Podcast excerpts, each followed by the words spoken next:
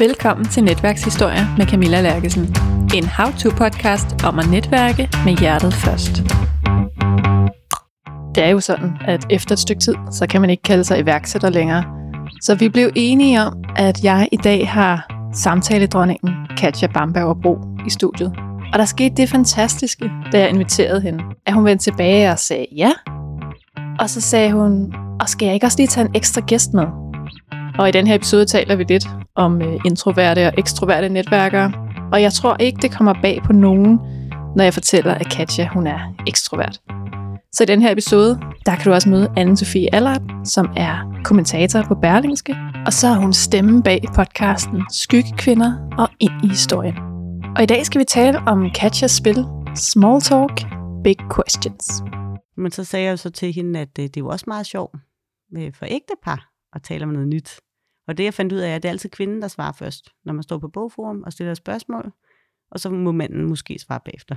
Så jeg havde jo et spørgsmål, jeg altid stillede dem. Det var, hvad var det sidste, du tænkte på, inden du gik i seng i går? Hvilket egentlig altid er et ret sjovt spørgsmål at stille folk, fordi det er ikke så tit, man bliver spurgt om det, men det er meget sjovt at tænke over. Nå, så hende dame, hun siger jo, jamen jeg tænkte på, hvordan skal vi nu komme herud i dag, og hvilken bus skal vi tage, og sådan lidt praktisk. Så da hun var færdig med at svare, så siger jeg til hendes mand, hvad var det sidste, du tænkte på, inden du gik i seng i går? At jeg skal op og tisse 2 gange.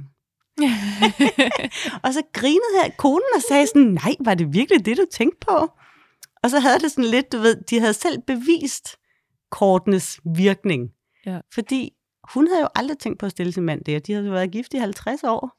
Og det var ikke fordi, at det nødvendigvis, at de ikke kunne have levet uden at få det her at vide, men det skabte bare noget helt særligt, også mellem dem. At nej, tænker du på det? Eller, og sådan noget. Og det er derfor, at det jeg har fundet ud af med kortene, er jo, at man kan tale om alt.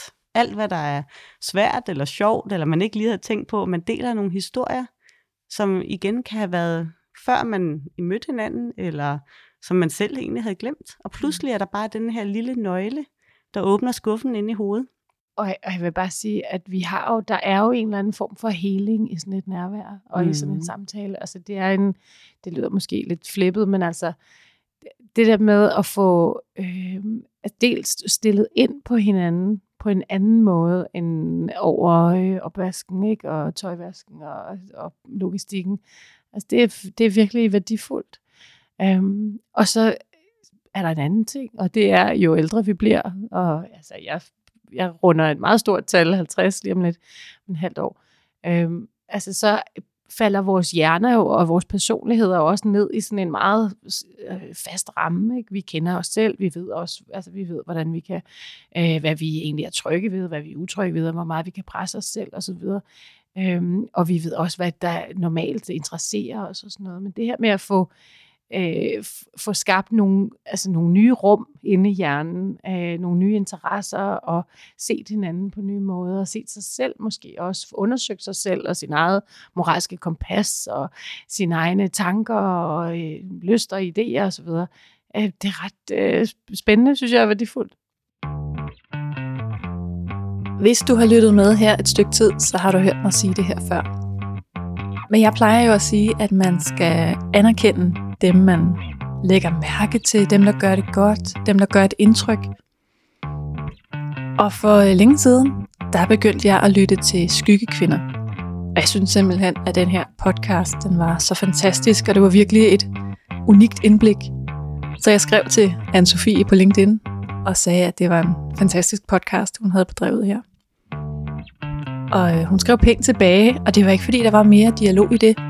Men det var ret fint at møde en igen, som jeg havde skrevet med. Også fordi det gjorde det mere autentisk og nærværende, når jeg så kunne sige til hende, jeg ved godt, hvem du er. Jeg har fulgt dit arbejde. Jeg har hørt din podcast. Jeg synes, du er enormt inspirerende. Så den anbefaling, den vil jeg bare give videre igen og igen. Fordi det gør ikke kun noget, lige når du skriver den, og lige når folk modtager den. Det gør også noget på den lange bane. Velkommen i studiet, Katja og Anne-Sophie. Tak. Jeg starter med dig, Katja. Fordi jeg har jo inviteret dig med, fordi du laver de her samtalekort, som jo faktisk er spil, samtalespil. Hvad skal vi kalde dem? Ja, jeg kalder det et spil. Og i kategorien hos Bog og I.D. er det også under brætspil. Mm. Men der er jo ikke nogen vinder og taber. Og jeg plejer at sige, at man vinder viden om det, man spiller med. Men fordi at man ikke kan vinde noget, så er der også nogen, der synes, at man ikke kan kalde det et spil. Ja, okay. Ja, det kan være. Der er nogle konkurrerende typer derude. Ja. Ja. Og jeg er jo kæmpe fan, så du kunne se, at jeg havde allerede nogle stykker liggende her, da du kom. Og har brugt dem rigtig meget i workshops, også når jeg har undervist i netværk og small talk, typisk for introverte, så er det rigtig fedt at have de der kort og læne sig lidt op af, så man ikke bare bliver sendt ud i en øvelse, uden at vide, at jeg har en støttepædagog med mig. Og hvor længe er det, du har lavet de kort her? Jamen, nu så jeg, at du havde den blå. Det var den første. Yeah. Den kom i juni 2018, så nu er det 4 år siden, at det kom på markedet, men det er faktisk 5 år siden, jeg fandt på det. Det tog bare lige 1 år at lave prototypen og teste lidt af og finde ud af, hvordan formen skulle være. Oprindeligt havde jeg tænkt, at det skulle være en business julegave, fordi jeg har arbejdet meget business to business. Og jeg tænkte, der er jo mange, når de når til jul, så tænker de, gud nej, jeg har ikke set min familie siden sommerferien. Hvad skal jeg dog snakke med dem om?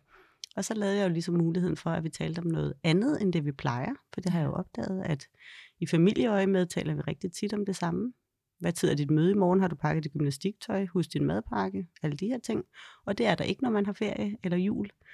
Og på arbejdspladsen er det også meget typisk. Altså man følger jo op. En arbejdsfamilie er jo også nogen, man så følger op med. Men når lige pludselig kan jeg så ud og tale om noget helt nyt, det kunne faktisk skabe en ny viden om dem, vi var sammen med.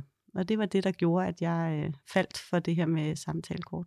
Ja, og nu er det jo blevet en kæmpe produktion med rigtig mange versioner. Ja, nu har jeg jo lavet 180.000 spil på de her 4 år, og der er lavet 15 forskellige udgaver. Faktisk i denne her uge lander den 16. udgave, som er en kunstudgave, som udkommer den 8. juni, som handler om at tale om kunst. Og det er fantastisk, fordi det er en branche, der har haft lidt ry for, at de gerne vil have, at man vidste en masse, for at man kunne deltage i en samtale om kunst. Og det, jeg jo synes er det smukkeste ved small talk, det er, at du skal ikke kunne noget for at spille det. Du skal bare være dig selv. Så du svarer for dig selv. Og det synes jeg vil være rigtig fint at føre ind i kunstbranchen, at man kunne gå på galleri eller på kunstmuseum, eller kigge i det offentlige rum på kunstværker, og så være accepteret at sige sin egen mening. Men også, at man træner sit øje. Jeg er selv rigtig glad for kunst. Så det her med at stå og kigge på noget, og så stille de spørgsmål, som der jo så er i æsken. Er det her kunst? Hvorfor er det kunst? Hvad siger det dig? Kan du få øje på nogle ting? Alle de her helt banale spørgsmål, og det er jo faktisk det, jeg har fundet ud af i min rejse med small talk, at simple spørgsmål er ofte de bedste. Ja, og det har helt sikkert været en rejse, du kunne fortælle rigtig længe om. Men hvis man skulle tage den i korte træk, hvordan er det så blevet modtaget ret dengang, du tænkte, det skal vi have til julefrokosterne og juletiden, til nu, hvor det er en... Jamen det, der er det mest fantastiske, er jo den simple idé. Fordi folk gør det til deres. Så jeg serverer i virkeligheden bare en mulighed for, at man kan åbne op for noget nyt. Og det, der er med de her spørgsmål er, man kan faktisk ikke lade være med at tænke over et svar, når du hører et spørgsmål, der er rigtig godt. Og det er jo så det, jeg har gjort til min idé, at skulle finde de her gode spørgsmål. Og som der var en, der sagde til mig, men du er også bare så heldig, at du lige rider på en bølge nu. Og jeg måtte sige, hvis du oplever dig en bølge, så håber jeg, at jeg har været med til at skabe den. Ja. Fordi samtalekort og dialogkort har eksisteret lang tid før jeg blev født. Men nu siger jeg, at jeg greb lidt stemningen her, for jeg kunne også bare egentlig have stoppet med at lave det første spil, og sendt det på markedet og lænede mig tilbage og sagt, nå, så sælger det nok sig selv. Men det gør det ikke. Så en anden ting, jeg opdagede, og som jeg også er noget, jeg tror, vi måske kommer ind på i dag, det er, at boghandlere, som sælger mine kort, de åbner en butik hver dag, og den er fyldt med mange dejlige ting. Men de sælger ikke nødvendigvis alle de her ting, hvis folk ikke kommer ind og efterspørger det. Og det er jo, fordi jeg så altid arbejder med marketing og PR, at jeg ved, at man skal skabe en efterspørgsel. Og det indså jeg satte også en ære i, at nu havde det lykkedes mig at lave et produkt selv og sende ud i nogle butikker, og derfor bliver jeg nødt til at skabe en efterspørgsel. Det vil være meget nemmere for mig at fortsætte med at lave det her, hvis der kom nogen aktivt ind og spurgte efter, om de måtte købe det. Ja. Og så går møllen i gang, og så var det pludselig, at jeg opdagede, du ved, vi kunne jo godt lave nogle flere spørgsmål, fordi hvis nu man skal køre hele vejen til Italien i 3 uger i en bil, så er det jo ikke nok med én æske. Vi må have nogle flere spørgsmål. Og der troede jeg jo i starten, det skal være familier, der skal tale om noget nyt. Det jeg fandt ud af i min rejse og med samarbejde med julemærkehjemmene, det var, at det jo alle brancher, alle mennesker, alle sammenhænge, der er det rigtig sjovt at åbne op for nogle nye samtaler. Ja, og det kommer vi tilbage til. Men du har taget en ekstra gæst med i dag. Ja, det har jeg. Du har taget Anne Sofie med. Ja. Og vil du ikke lige sige lidt om, hvordan det kan være? Jo. Da jeg blev inviteret af dig til at komme ind i dag og tale om netværk, så slog det mig, at Anne Sofie ville være den perfekte at tage med. Fordi for det første har jeg mødt hende i et netværk. Og vi har mødtes på en måde, hvor det, der gav rigtig god mening, var, at vi viste oprigtig interesse i hinanden. Og at vi ikke kunne lade være med at ligesom blive ved med at dyrke den interesse og lære hinanden at kende. Så selvom at vi er voksne, og vi havde ikke børn på samme skole eller en samme arbejdsplads eller noget, så blev vi bare nødt til at mødes og lære hinanden bedre kende. Så hvad er jeres netværkshistorie? Hvis vi sådan skal dykke ned i de der små detaljer. Ja. Hvad var det, der skete? Kan I huske det? Vil du tage over her? Ja, altså jeg møder... er det anden gang, jeg møder dig, Katja, til en reception for en bog, som jeg er med i, som er skrevet af Paula Larein.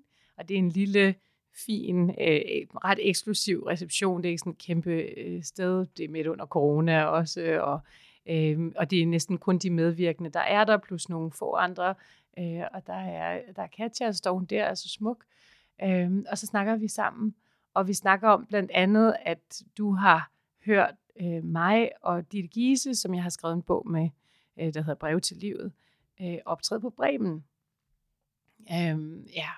Og det er sådan ligesom indgangen, og det er en meget typisk netværkssituation, at man møder et nyt menneske, og man tænker, goddag, hvem er du? Og så finder man lynhurtigt i samtalen jo et eller andet fælles. Og det, der var fælles, det var, at vi havde været i samme rum. Jeg havde siddet på scenen sammen med Ditte, og du havde siddet og vurderet, påskønnet det i salen, ikke? Og været en del af den oplevelse, som jo er, kan man sige, to oplevelser inden for samme, samme ligning, ikke? Mm. Yeah. Ja, altså det, der var interessant, nu siger du også det her med at være smuk. Altså jeg kan rigtig godt lide smukke ting. Altså jeg kan godt lide at omgive mig med smukke ting. Men det behøver ikke at være... altså visuelt smuk, som man måske tænker, det er et glitrende dameblad. Altså det er du så, Anne Sofie, du er smuk. Men for mig skinner det igennem, om folk er smukke. Altså jeg ser deres inderste først, og det kan være svært jo, når man møder nogen første gang. Kan man virkelig se i øjnene på dem, om de er smukke indvendigt og udvendigt. Det synes jeg kan. Det er sådan en gave måske at have i virkeligheden. At man kan ligesom se ind i personen og tænke, jeg må lære noget mere at kende her, og jeg skal vide noget mere. Ja. Så det bruger jeg meget, men jeg kan godt lide, når netop folk møder op med god energi, og en lyst til at lære andre at kende. Og det jeg jo godt kan lide, er noget af det, vi taler om i dag med, at være introvert og ekstrovert. Jeg tager virkelig hatten af for dem, som er introverte, og alligevel gør det. Og jeg tænker tit på det, jeg siger til mine egne børn, fordi der er både introverte og ekstroverte, når man har 3 børn, at hvad det værste, der kan ske. Og så siger de selvfølgelig, jeg kunne jo dø, mor. Det er sådan, det føles. Ja, og det ved jeg nemlig, at det er sådan, det føles. Men styrken og glæden ved rent faktisk at gøre det, altså skride over grænsen og gøre det, er jo 10-fold, ikke? Og indtil videre, de er jo ikke døde af det. Og det vil sige, den kan jeg jo også blive ved med at sige, altså du døde heller ikke den her gang. Og så øve bare helt basic, når du hilser på nogen, så kigger du dem i øjnene. Fordi det giver også en ro. Altså det er sjovt nok, men det er altså der igen, at mødet er der første gang, det er jo øjnene. Ja. Ja, nu snakkede vi lige om, inden vi gik i gang, at du jo var stik modsat af mig, den helt anden ende af skala end ekstrovert. Ja. Så hvordan gør en ekstrovert til en bogreception, når man nu ikke lige har de der kort? Ja, det er jo naturligt for mig, glæden ved at møde andre mennesker. Jeg elsker det, og jeg behøver heller ikke nødvendigvis, nu har jeg så taget en film med i dag, men normalt har jeg slet ikke noget problem med heller bare at møde op selv, og så gå rundt og kigge, og der er jo nok det her med mit blik for det smukke, jeg er draget af mennesker, og jeg ser på dem og mærker en energi, og det som faktisk Frederikke Smith, hende der står bag Rockmore Shoes, hun sagde til mig, at kvinder, der selv er på en rejse, de er ikke bange for andre kvinder, hvor der er nogle kvinder, hvis man måske har lavt selvværd, som frygter lidt at gå hen til nogle af de der står og shiner meget, eller måske i forvejen er kendte eller et eller andet. Og så er der desværre nogle af dem, som vælger så at gå over et modsatte side af rummet og stå og skule lidt, indtil de har fundet ud af, hvad er det, der er galt med hende. Og når man så ligesom er, nå, det er fordi, du ved, hendes bukser sidder ikke så pænt, eller hendes tær er grimme i sandalerne, eller hendes hår er mærkeligt og tyndt, eller hvad det måtte være, så får man en ro. Hun er menneskelig, hun er dødelig, jeg kan måske alligevel godt snakke med hende.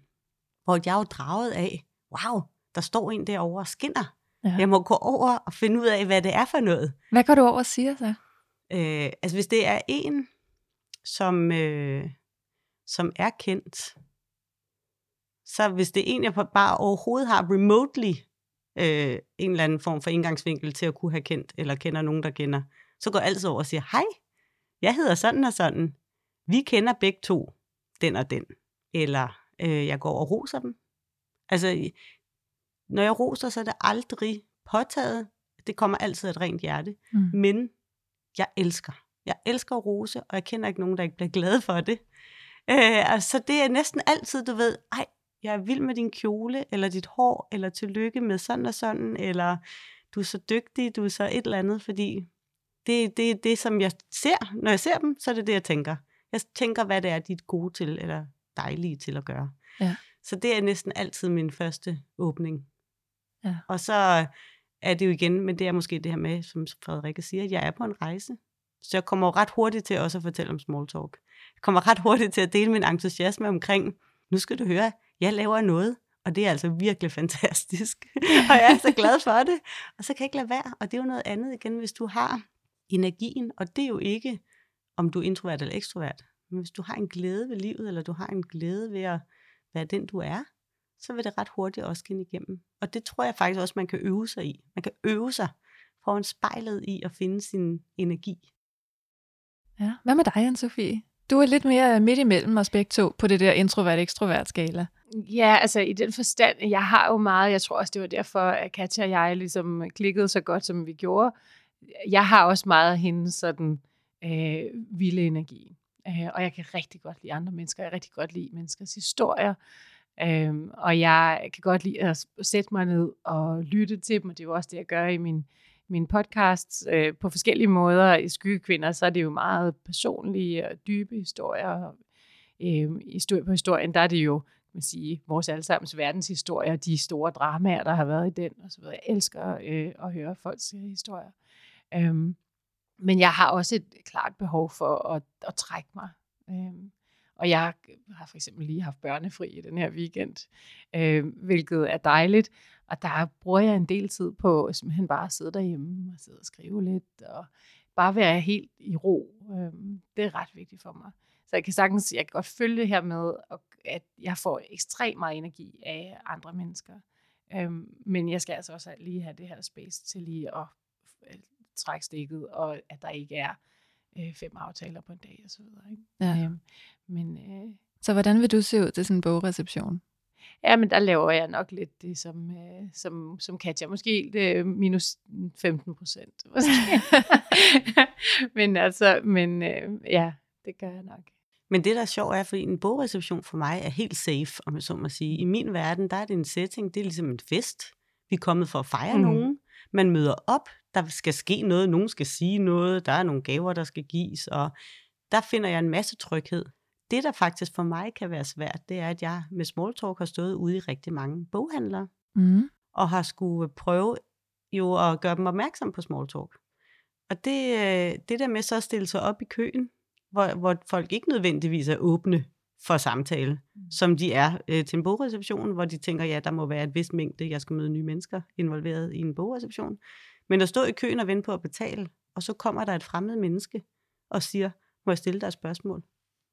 Altså, der er det sådan der skal du være så sød og rar og åben, og så skynde sig at sige, det er fordi, jeg har lavet det her samtalespil, og det er rigtig godt. Derfor går jeg meget typisk til børnene, fordi børnene er helt åbne. Ja. Og det er jo også, mange af udgaverne er lavet til familier. Ja. Så når jeg har stået inde i boghandlerne og ikke rigtig vidst, hvordan er det, jeg kommer igennem den der mur ind til menneskerne, så går jeg til børnene, og så siger jeg, hvilken smag vil du give tykkegummi? Og så børn med det samme, jordbær. eller lakrids, eller krudt, var der en, der sagde. Nå, krudt, sagde jeg. Ja, så kan det eksplodere i munden. Og så grinede alle i køen, og så var det ligesom, så var vi jo i gang. Og det er derfor, at børn er næsten altid til at få til at svare med det samme. Og så fanger man lige blikket i morens øjne, og nu skal I høre, at det er rigtig sjovt, fordi jeg har nemlig lavet sådan nogle kort, og det er også meningen, at de voksne skal svare på det. Mm. Sådan, så kan man ligesom få åbnet æsken. Og jeg vil altså bare sige, min eksmand, når han tager ungerne på weekend, så tager han samtalekort med. Så siger han, må jeg godt lige låne? Må jeg lige låne? Fedt. Ja. Har du brugt dem også? Ja, eller hvordan har du brugt dem? Nej, men jeg elsker dem faktisk, fordi det netop... Altså, hvis jeg ikke havde sådan nogle kort, så ville jeg jo bare sidde og diskutere udenrigspolitik med hvem som helst sagsløs person, der måtte indfinde sig i min sådan nærhed. Så for at redde dem, så kan jeg godt finde på at tage sådan nogle kort, så de også får en chance for at lytte til noget lidt andet, og måske også medvirke i samtalen. Det jeg også synes, det kan, er jo i virkeligheden relationer, som der har været der længe. Jeg har jo stået på Bogforum i mange år. Og solgt Small Talk også. Og jeg stod der typisk om fredagen, hvor alle pensionisterne kom ud. Mm-hmm. Og der har jeg jo mødt den her med, altså skal vi nu bruge kort til at tale sammen? Ja, det synes jeg er et godt spørgsmål. Ja, og så sagde jeg jo til de her søde, ældre ægtepar, ja, altså har du set teenager sidde over for hinanden med deres telefoner fremme? De synes jo egentlig, de har en samtale eller en kommunikationsform i gang. Men for nogen på måske bedsteforældrealdersgruppen, der virker det ikke som en samtale. Og for det første er det svært for dem at bryde ind i den der iPad-telefonmur. Og der har jeg sagt et enkelt, simpelt spørgsmål fra Smalltalk, så er de faktisk i gang. Det er ret hurtigt. Det er derfor det er hurtigere, end at skulle sætte et brætspil op og plader, og nu skal vi også læse reglerne og sådan noget. Men så sagde jeg så til hende, at det er jo også meget sjovt for ægtepar at tale om noget nyt. Og det, jeg fandt ud af, er, at det er altid kvinden, der svarer først, når man står på Bogforum og stiller spørgsmål, og så må manden måske svare bagefter. Så jeg havde jo et spørgsmål, jeg altid stillede dem. Det var, hvad var det sidste, du tænkte på, inden du gik i seng i går? Hvilket egentlig altid er et ret sjovt spørgsmål at stille folk, fordi det er ikke så tit, man bliver spurgt om det, men det er meget sjovt at tænke over. Nå, så hende dame, hun siger jo, jamen jeg tænkte på, hvordan skal vi nu komme herud i dag, og hvilken bus skal vi tage, og sådan lidt praktisk. Så da hun var færdig med at svare, så siger jeg til hendes mand, hvad var det sidste, du tænkte på, inden du gik i seng i går? At jeg skal op og tisse 2 gange. Og så grinede her konen og sagde sådan, nej, var det virkelig det, du tænkte på? Og så havde det sådan lidt, du ved, de havde selv bevist kortenes virkning. Ja. Fordi hun havde jo aldrig tænkt på at stille sin mand der. De havde jo været gift i 50 år. Og det var ikke fordi, at det nødvendigvis, at de ikke kunne have levet uden at få det her at vide. Men det skabte bare noget helt særligt, også mellem dem. At nej, tænker du på det? Eller, og sådan noget. Og det er derfor, at det, jeg har fundet ud af med kortene, er jo, at man kan tale om alt. Alt, hvad der er svært eller sjovt, eller man ikke lige har tænkt på. Man deler nogle historier, som igen kan have været, før man mødte hinanden, eller som man selv egentlig havde glemt. Og pludselig er der bare den her lille nøgle, der åbner skuffen inde i hovedet. Og jeg vil bare sige, at der er jo en eller anden form for heling i sådan et nærvær og i sådan en samtale. Altså det lyder måske lidt flippet, men altså det der med at få dels stillet ind på hinanden på en anden måde end over opvasken, ikke? Og tøjvasken og logistikken. Altså det er virkelig værdifuldt. Og så er der en anden ting, og det er jo ældre vi bliver, og altså jeg runder et meget stort tal, 50 lige om lidt, en halvt år. Altså så falder vores hjerner jo, og vores personligheder også ned i sådan en meget fast ramme, ikke? Vi kender os selv, vi ved også, altså vi ved, hvordan vi kan, hvad vi egentlig er trygge ved, hvad vi er utrygge ved, og hvor meget vi kan presse os selv og så videre. Og vi ved også, hvad der normalt interesserer os og sådan noget. Men det her med at få skabt nogle nye rum inde i hjernen, nogle nye interesser, og set hinanden på nye måder, og set sig selv måske også, undersøgt sig selv og sin eget moralske kompas, og sine egne tanker og lyster og idéer osv. Det er ret spændende, synes jeg, og værdifuldt. Ja, det sætter nogle fine rammer, det der med, at nu sidder vi med kortspillet, så det er det, vi laver. Altså, hvor hvis man er ude og gå med hunden, og den ene der går og tænker på, hvilken bus skal jeg med i morgen, og hvad tid skal jeg op? Og den anden så bryder af med sådan, hvad tænker du egentlig, og er der et liv efter døden? Det er slet ikke lige der, jeg mentalt var. Det kan jo lynhurtigt få lukket ned for en samtale, hvis man tænker, det er faktisk lidt irriterende, du spørger om det nu, fordi jeg gik lige og havde noget logistik kørende. Men når man sidder med de der samtalekort, så er det det, vi laver. Så er der et andet rum for det. Jeg har også fundet ud af, at det er jo noget andet, at æsken spiller en kæmpe rolle i universet. Fordi der står på æsken, at man skal lægge iPads og telefoner væk. Mm. Der var også en dame ude på Bogforum, der sagde til mig, at hun havde ikke talt med sin svigersøn i flere år, fordi han sad altid med sin telefon fremme og var altid lidt fraværende. Ja. Og så sagde hun, så tog jeg spillet frem, og der stod jo, at han skulle lægge den væk, så det gjorde han. Og så skete der jo lige præcis det, som du sagde, der kom et helt andet nærvær. Og han lyttede oprigtigt til det, der blev sagt. Hun talte jo så også om noget andet, end hun måske var vant til at tale med ham om, fordi at spørgsmålene kom fra æsken. Og når den kommer fra æsken, så er alt tidligere historik mellem dem, der spiller, forsvundet. Fordi nu er det jo æsken, der stiller spørgsmålene. Ja. Og det er endda selv hjemme hos os, hvor det er mig, der har lavet spørgsmålene, så er det noget andet. Og nu har jeg jo så lavet snart 1000 spørgsmål, så det er heller ikke fordi, jeg lige kan huske dem alle sammen i hovedet. Og det er også svært faktisk at finde på gode spørgsmål. Det var det, jeg fandt ud af. Det er derfor, de bliver nødt til at ligge nede i den æske, fordi man løber selv, hvis man tænker, det her, det kan jeg da sagtens, det er da ikke raketvidenskab, jeg kan da bare finde på noget. Men det kan man faktisk ikke. Og det der med bare at sidde netop, som du selv sagde, og blive afbrudt i et eller andet tankestrøm med et eller andet tosset spørgsmål, så tænker man, sig mig, at vi da overhovedet ikke på samme side. Mm. Men når det er et spørgsmål, der bliver trukket op af en æske, så er det noget andet. Det er derfor, jeg siger, det er magi i en æske. Er det simpelthen dig, der har fundet på alle spørgsmålene? Ja. Det sad jeg nemlig også med før og tænkte, det er godt nok mange spørgsmål, der skal finde på. Ja, altså jeg går i arbejdslejr som regel. Og de første 3 udgaver af Small Talk er jo bare blandede spørgsmål om alt mellem himmel og jord. Og de sidste mange udgaver har været af nogle mere specialiserede udgaver, som jo så samarbejder med julemærkehjemmene, handler om de samtaler, de har med børnene på julemærkehjemmene. Så var der Date Night, som udsprang af, at man skulle have en sjov aften i byen. Det lavede jeg sammen med Christian Fullendorf. Nu har jeg lavet Den Frække, selvom jeg har sagt, at jeg ikke ville gøre det, men nu har der været så stor efterspørgsel, og jeg tænkte, nu har jeg også blandet mig i alt, så nu kører vi. Og, why not? Ja, og der er vist nok noget med, at man skal lave en eller anden form for fræk ting, inden at man kan få børn og få lavet familiespillet. Så det er jo ligesom en naturlig del af livet. Og det var sjovt. Det var virkelig sjovt at lave sammen med Lisa Lykke. Og så har jeg lavet det her arbejdsudgaven sammen med Pernille Sandberg, og jeg nyder meget det her med at lave samarbejder, fordi det er sammen med nogen, der har en stemme eller et talerør ind i den branche, jeg nu er på vej ind i. Men også fordi det var jo en ny måde for mig at sidde og arbejde spørgsmål, så det ikke kun er mig, der sidder og nørder de der spørgsmål derhjemme og har lukket mig inde i arbejdslejren, men at man sidder med nogle andre og får nogle idéer fra dem. Altså jeg ynder jo at fortælle om dengang Elisa og jeg ville lave det her spil, der havde jeg forberedt mig og fandt ud af, at jeg jo slet ikke er fræk. Altså Elisa, hun toppede hver eneste spørgsmål, jeg havde, og det var så sjovt.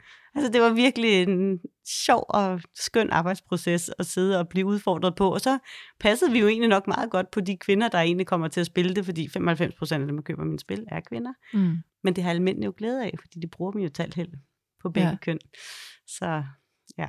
Hvordan er de her samarbejder kommet i stand? Det er jo også netværk, tænker jeg. Ja, og det er sjovt, fordi de fleste har jeg mødt gennem netværk. Og ligesom med Anne Sofie, følte en tiltrækning og noget common ground, hvor man sådan har fået en idé. Og faktisk meget ofte er det jo, at nogen har testet spillene af, og så siger, ej, jeg har lige en idé. Og meget ofte har jeg faktisk den idé liggende derhjemme på computeren. Jeg har bare gået og ventet på, at jeg skulle lige rende ind i den, jeg skulle lave den med. Ja, så du har haft det i tankerne. Du ved godt, det her kunne jeg godt tænke mig.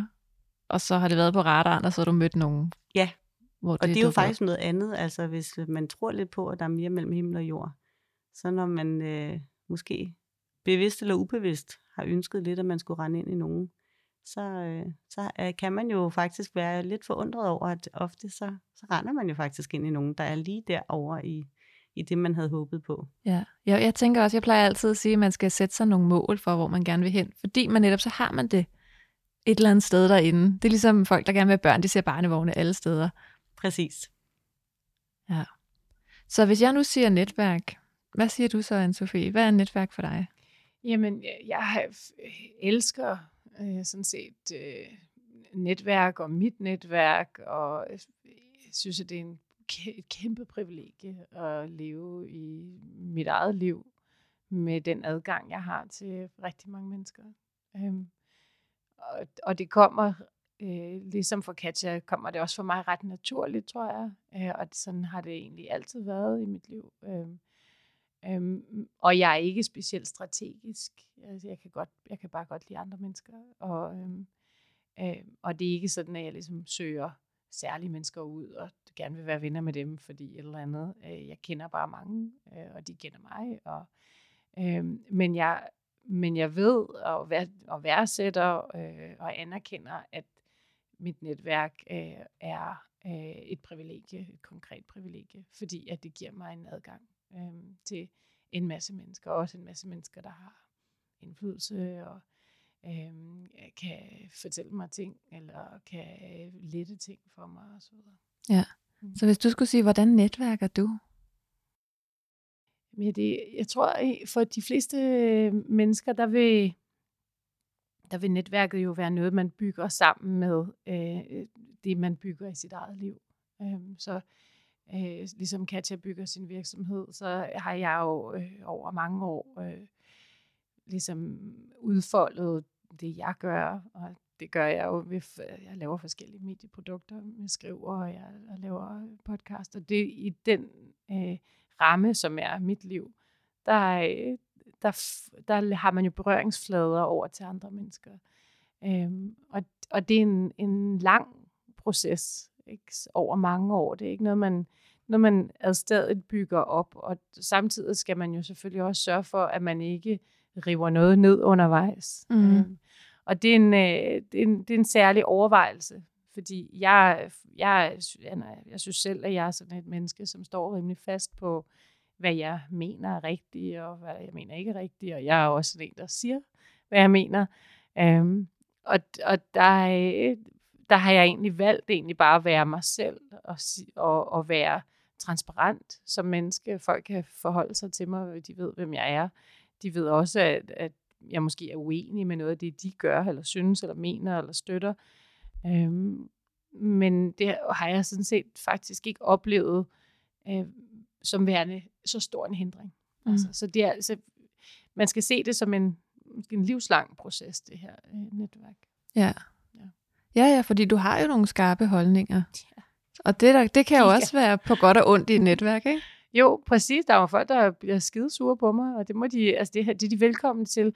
Jeg har det sådan, de fleste mennesker synes, at jeg er et meget forskelligt menneske, afhængig af, om jeg skriver, eller jeg snakker. Og jeg har det sådan privat, jeg er faktisk ret konfliktsky. Jeg gider slet ikke at skændes. Min anden ægtefælle, min eksmand, som jeg har børn med, han er spanier.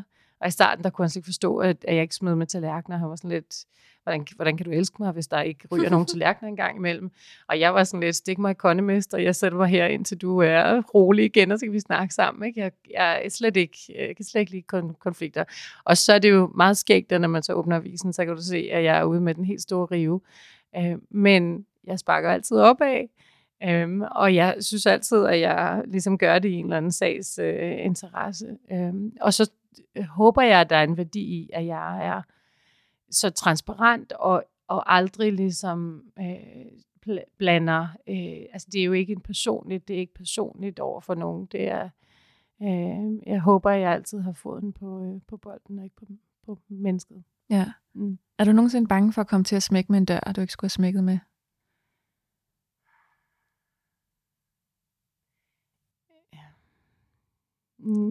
Nej, fordi at i virkeligheden gennem mit liv, der har jeg fundet ud af, at jeg kan ikke, altså jeg bliver nødt til at have mit eget rum. Altså jeg kan ikke være undergivet for mange krav fra det miljø, jeg er i. Altså jeg bliver nødt til at frisætte mig selv og placere mig selv i en situation, hvor jeg har så stort råderum til, hvad jeg gerne vil. Fordi ellers bliver jeg ulykkelig, så kan jeg ikke fungere. Så jeg har egentlig arbejdet hen imod at give mig selv det rum.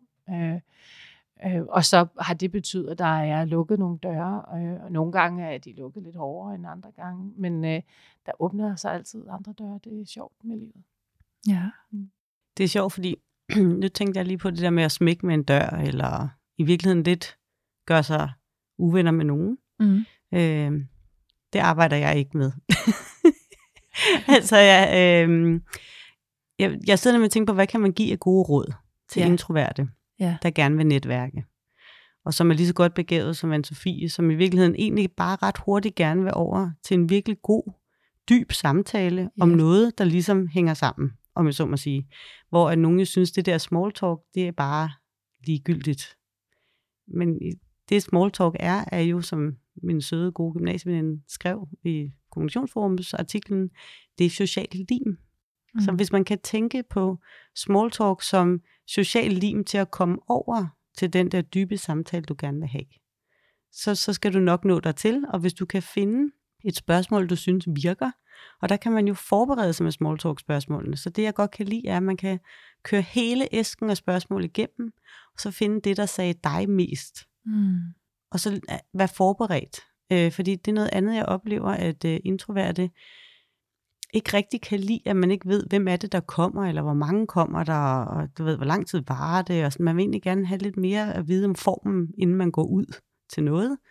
Så hvis man nu er forberedt til i hvert fald at kunne selv tage initiativ til en samtale, eller hvis man nu havner i en samtale, så har man et counterspørgsmål, som er interessant. Og man kan jo altid starte med at sige, du ved, jeg har lige stødt på de her samtalekort, Small Talk Big Questions, og så læste jeg det i går, og det var ret sjovt, ikke? Fordi hvad gør egentlig dig glad i din hverdag, eller hvad er den største udfordring, du har haft? Eller man kan jo godt have sådan et lille batteri af spørgsmål liggende, hvis nu man ikke rigtig bryder sig om at gå ud. Ja, og jeg kan godt lide det, du siger med, at man kan sige, at man har siddet med de her kort, fordi jeg har nemlig også tænkt, jeg kan sagtens have sådan et arsenal af nogle fede spørgsmål, men folk er ikke vant til at få sådan nogle spørgsmål. Mm. Så hvis jeg står til en eller anden bogreception, og så siger netop, nå, hvad så er det fedeste i din hverdag? Så er der mange, der vil blive helt perplekse, fordi det var ikke det, jeg forventede. Jeg troede, det var, hvad laver du, eller hvem kender du? Eller...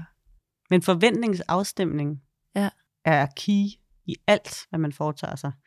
Altså i virkeligheden meget ofte, hvis man er blevet skuffet, så er det faktisk bare, fordi man havde nogle andre forventninger.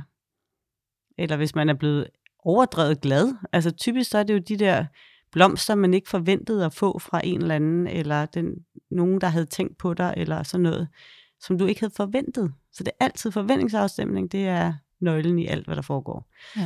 Ja. Men det, jeg vil sige, var, at Danmark er jo en lille andedam. Og hvis man netværker i Danmark, så gælder det om at opføre sig ordentligt. Og det gør Anne Sofie. Så selvom hun har nogle faste meninger, og man ikke er i tvivl om det, det er også rart. Det er rart, at man ved, at med hende, der får du ligesom at vide, hvad hun synes. Det er også rart at forholde sig til. Men man bliver nødt til at opføre sig ordentligt. Og man bliver nødt til at følge op.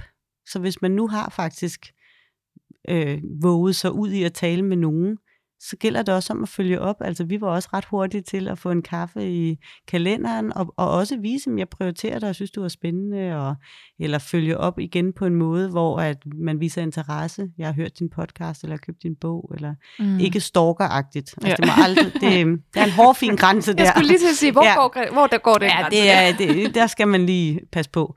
Men især offentlige personer. Jeg var jo Gunbrits pressechef i 6,5 år, og når man er en offentlig person, på den måde et kendt ansigt, så skal man opføre sig ordentligt. Men så skal folk, der gerne vil møde dem, også vide, at jamen, en del af arbejdet er, at man stiller op. Så netop hvis man er ude til en bogreception, så vil jeg i hvert fald som presseansvarlig sige, hvis jeg arbejdede med en kendt person, du stiller op til alle selfies, eller hvad folk nu vil have. Mm. Fordi det er en del af din markedsføring, det er en del af din brandingværdi som person, og det er jo fordi, jeg har jo arbejdet både med produkt branding og personlig branding. Og der bliver man nødt til også at vide, men det er det, de er klar på. Så igen, hvis man nu står som introvert til en bogreception med en kendt person, og man vil virkelig gerne egentlig have det billede med den person, så går man derop. Fordi hvis man kan sige til sig selv, når man går hjem, vil jeg fortryde, at jeg ikke fik det billede, så er svaret, så gør du det. Så skal du gå op og gøre det. Fordi så bliver du så glad bagefter. Og det er det, jeg kan se nu. Jeg er så heldig, ligesom Anne Sofie, at have et netværk, som også tæller en masse kendte mennesker. Og hvis jeg nogle gange får dem til at give et billede til nogen, altså glæden for dem, der får det billede, er så kæmpestor, at det er det hele værd. Og det er 4 sekunder af den anden persons liv, og de står der alligevel. Ja, så der er jeg sådan, på den måde er jeg faktisk ret iskold, hvis jeg arbejder med nogen, som har valgt, at deres arbejde er noget, der er offentligt, så stiller du også op og smiler, når folk viser interesse. Ja. Nu kommer jeg lige med en udfordring til jer her på falderebet. Den hedder jo Netværkshistorier, den her podcast. Så kan I, sådan med rimelig kort varsel her, komme i tanke om en netværkshistorie, hvor I har mødt en, eller nogen har bedt jer om hjælp, hvor det ligesom gjorde en forskel, og så koble et lille netværksråd på den.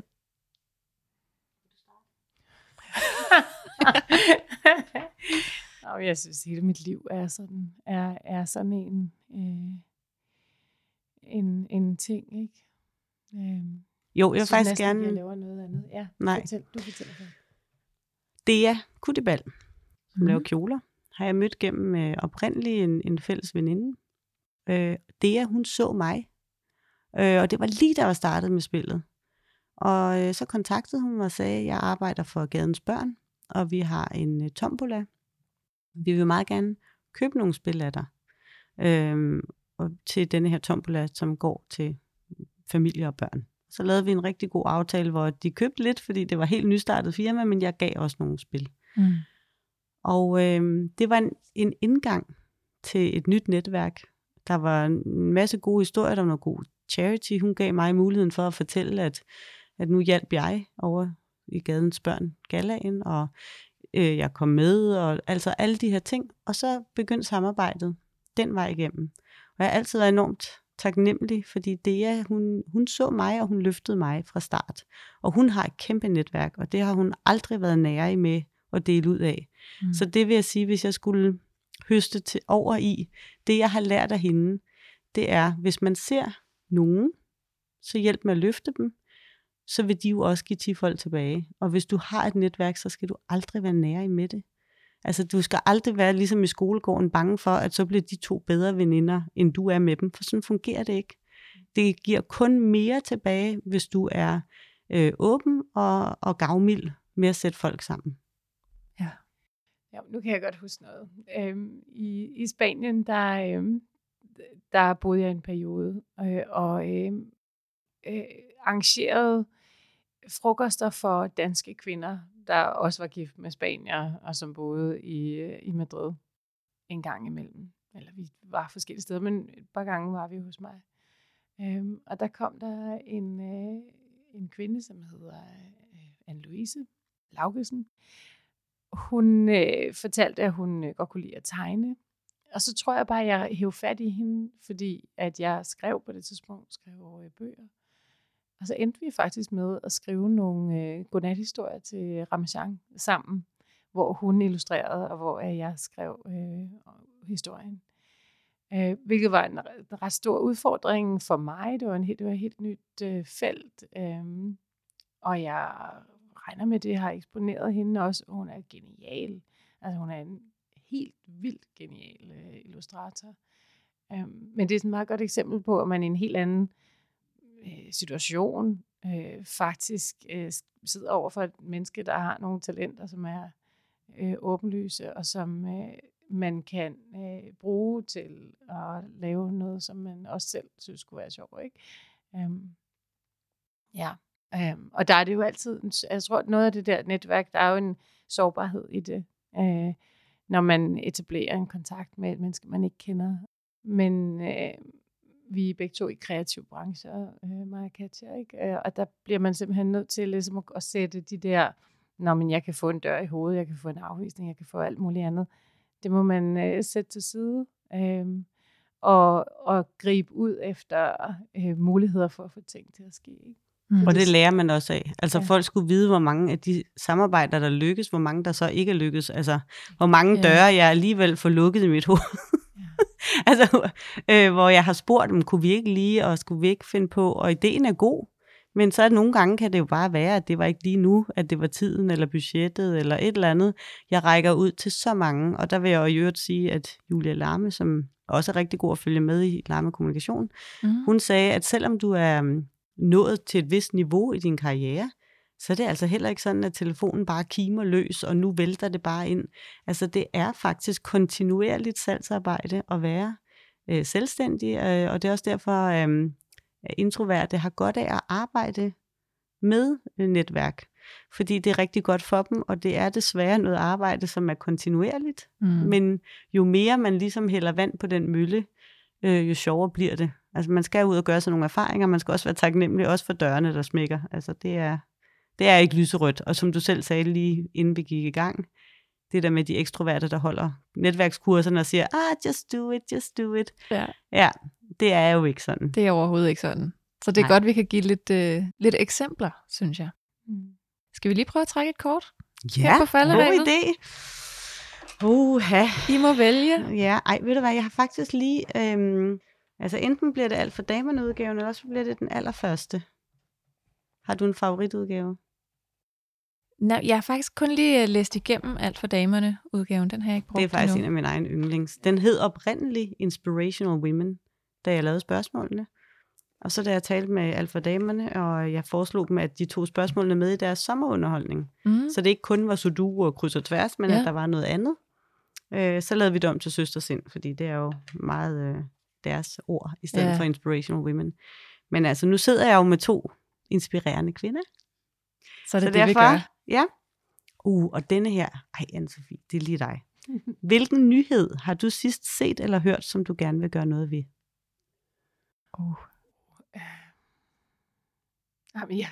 Her i morges. Nu starter spontant seminaret.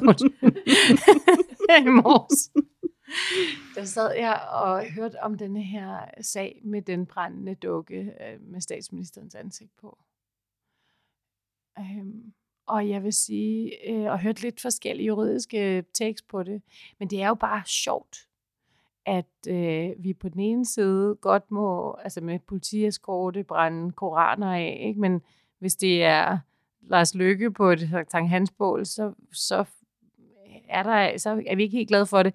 Og hvis det er en brændende dukke med statsministerens ansigt på, så kan der faktisk falde en sigtelse på, eller en tiltale på noget tidspunkt for noget ret vildt. Jeg synes, det var meget dårlig stil, men det var det, jeg sad og tænkte rigtig meget over. Hvor er ytringsfrihedsgrænserne her? Jeg synes klart, at det var en potentiel trusler, det der med at sige, at hun skal og må aflive, tror jeg, de sagde. Ja. Det er formentlig takseret som trusler, men i starten blev de jo tiltalt for at ville omstyrte staten, eller sigtet for det, ikke? Altså, det er jo en helt sindssyg sigtelse på den baggrund. Nå, men nu fik du et spontant... Det var så godt, det var det, jeg ville have. Ja.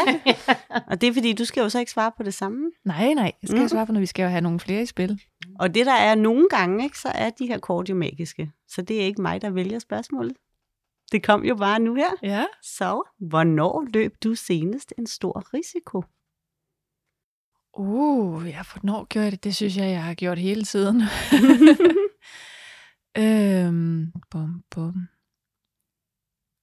Det har jeg jo faktisk gjort her i slutningen af sidste måned, hvor jeg sagde stort set alle mine samarbejder op i min lille kommunikationsbæks, fordi jeg kunne mærke, at det gjorde mig ikke glad. Og så tog jeg faktisk et deltidsjob for at have noget fast indtægt, så jeg lige kunne få ro på nervesystemet og finde ud af, hvad skal jeg så have for nogle opgaver. Og det fungerede slet ikke, det der deltidsjob. Så nu har jeg sagt det hele op og starter forfra. Og det er da lidt risky business, når man godt kan lide at betale husleje også. Tillykke. Ja, tak. Det er sejt. Første opgave, at man lige mærker efter. Præcis. Ej, tillykke med det. Og du tog jo, nu siger jeg ikke, det var ikke en risiko at skrive til mig, men stadigvæk. Jo, det kunne da slet virkelig have været, hatten af for det. Når nu du siger, at du er introvert. Ja, jamen det er jeg. Ingen tvivl om det. Nu tager jeg bare det næste her i bunken. Ej, det synes jeg faktisk også er rigtig fint i den her kontekst. Hvad gør du, når du er nervøs? Ja. Så taler jeg nok bare hurtigere. Men altså, bliver du nervøs? Ja, det gør jeg. Jeg skulle jo faktisk på scenen overrække en pris til Danish Beauty Awards, og der sad altså 850 mennesker. Og det, jeg fandt ud af, det var, at det var nok en rigtig god idé, hvis jeg kun skulle sige én sætning. Fordi jeg tænkte, den kan jeg godt sige langsomt. Så det gjorde jeg så. Og det gik virkelig godt. Og så tænkte jeg, noget andet er jo ligesom, at ikke at fake it till you make it, men alle andre, der stod deroppe, så jo så rolige ud. Så jeg tænkte, det gør du også bare. Nu står du bare så rolig ud. Og det gik bare så godt, og det var helt fantastisk. Og så har jeg jo i ordene af Jesper Stadil, tror jeg det var, der sagde, at han havde en teori om, at man fik altid 3 muligheder, og hvis man ikke greb nogen af dem, så ville de ikke blive ved med at komme. Så man skal minimum gribe en af de 3 ting, der bliver sendt din vej. Så når nogen ringer og siger, vil du stå på scenen og overrække en pris? Ja, det er bare svaret. Lige meget, om man er nervøs eller noget som helst, lige meget hvor mange, du siger bare ja. Default. Ja. Så det siger nu, når dine døre, nu er du helt åben, man skal jo lukke ned for at lukke op. Så nu har du lukket en masse ned. Så nu, når du lukker op igen, og alle de her ting kommer til dig, så siger du bare ja. Ja. Hvis det føles rigtigt. Ja, det er jo det. Det er jo det. Tak, fordi I ville være med. Tak, fordi vi måtte. Det var vidunderligt, at du også havde lyst til at tage en gæst med. Det var så det var sådan en dejlig ekstrovert ting. Ikke? Skal jeg ikke lige tage en ekstra gæst med? Jo. Fanden så. Ja.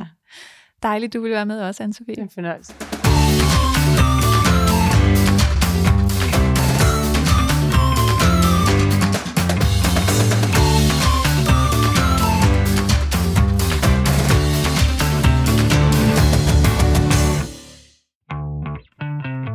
I næste episode skal du møde Eddie Adjaye. Ham har jeg fået anbefalet af Jakob Elson, der sagde, at han var en fantastisk netværker. Og det kan jeg høre, at det er han. Men noget af det rigtig interessante er, hvordan han er blevet det. Og vi talte lidt om, at han kan godt lide at høre de her episoder af netværkshistorier. Men der er også mange af dem, han ikke kan relatere sig til. Fordi vi kommer helt forskellige steder fra. Og Eddies måde at netværke på, den stammer tilbage fra hans opvækst, fra Tinkbjerg. Hvor man havde hinandens ryg på en anden måde, end mange af os andre måske har haft, hvor vi kommer fra. Så det kan du glæde dig rigtig meget til at høre mere om. Man havde hinandens ryg, uagtet hvilken situation man stod i. Altså man holdt sammen. Og alle havde deres egen agenda. Men når det, kan man sige, ligesom virkelig galt, og man stod i en pressituation, så var man der. Jeg kan huske, at der er nogen, som havde fået stjålet hele deres lejlighed. Altså råb og stop, alt værdi. Og jeg kan også, der var også et pænt beløb af penge. Der gik man altså sammen. Det var sådan rimelig hurtigt. Og faktisk donere. Det var ikke et spørgsmål at få noget igen. Man var bare ind og tog man altså bare over den familie. Og det var både med inventar, det var pengebeløb, det var aktiviteter for børnene. Og det gik, det var naturligt, men det gik virkelig så stærkt. Og jeg kan huske, at min far fortalte mig, at vi måtte på et tidspunkt, jeg mener det var, vi skulle være ude på en 6-ugers ferie, hjem til mine forældres hjemland. Man sagde, at vi kom kun afsted 14 dage den her gang. Og jeg var sådan, hvad? Hvorfor? Og virkelig set frem til det, nærmest et år. Og så fortalte man, hvad årsagen var, siger jeg så. Men han har gået ind her og faktisk doneret et større pengebeløb til den familie. Og jeg kunne ikke forstå det. Og jeg sagde, du skal afsted. Han har intet. Hvordan vil du have det, siger han så, når vi tager afsted, og du sidder og får alt fejret. Og det var ikke, for der var meget. Og han har intet til. Han skal sidde 6 uger i en lejlighed og se på sine 2 søskende, som er meget ked af det, og så 2 forældre. Og det var sådan virkelig en øjenåbner for mig. Det var sådan virkelig første gang, hvor jeg sagde, okay, det er fællesskabsfølelse. Og jeg tror faktisk, det gik først op for mange år senere, end lige i momentet. Jeg forstod den nok situationen lige der, men først mange år senere, hold nu kæft, man. Og så kom jeg også til at tale med Eddie om, at han elsker canvas-salg og har bedt sin chef om at genindføre det. Hvilket jo er dybt fascinerende og meget mærkværdigt for sådan som mig.